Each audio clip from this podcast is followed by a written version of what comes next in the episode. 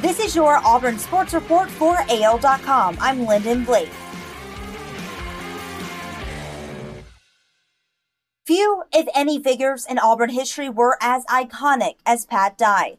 The former coach and athletics director who spent a dozen years on the Plains, won four SEC titles, and was instrumental in bringing the Iron Bowl to Auburn passed away Monday morning due to renal and hepatic failure.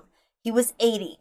As news of Dye's passing spread on Monday, those in the Auburn community mourned the loss of the SEC icon, who was a two-time All-American at Georgia, served as an assistant at Alabama under Bear Bryant, and rejuvenated Auburn's program in the 1980s. Coach Dye was much more than a Hall of Fame coach and administrator at Auburn, Coach Gus Malzahn said in his statement Monday. He was an Auburn leader and visionary. RIP. Along with Auburn's coaches and administrators, several current and recent Auburn players took to Twitter Monday afternoon to mourn Dye's passing. Big Kat Bryant said Dye was one of the reasons he came to Auburn. KJ Britt says this one hurts, and Dye meant so much to him. Derrick Brown tweeted, It felt like the wind got knocked out of me. Pat Dye was definitely loved on the plains.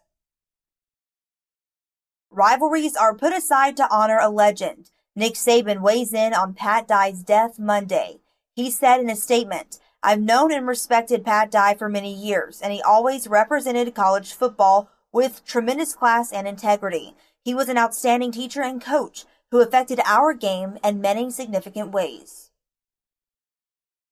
The ballot for the College Football Hall of Fame's class of 2021 will be revealed June 9th. The NCAA Football Bowl subdivision portion of the 2021 ballot includes 78 players. Will any from Auburn be on it?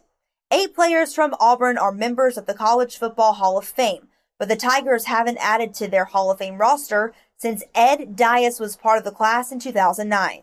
Auburn has eight players who meet the All American standard required to be in the Hall of Fame, but aren't eligible yet because their final season with the Tigers came in 2011 or later, or they're still playing in the NFL.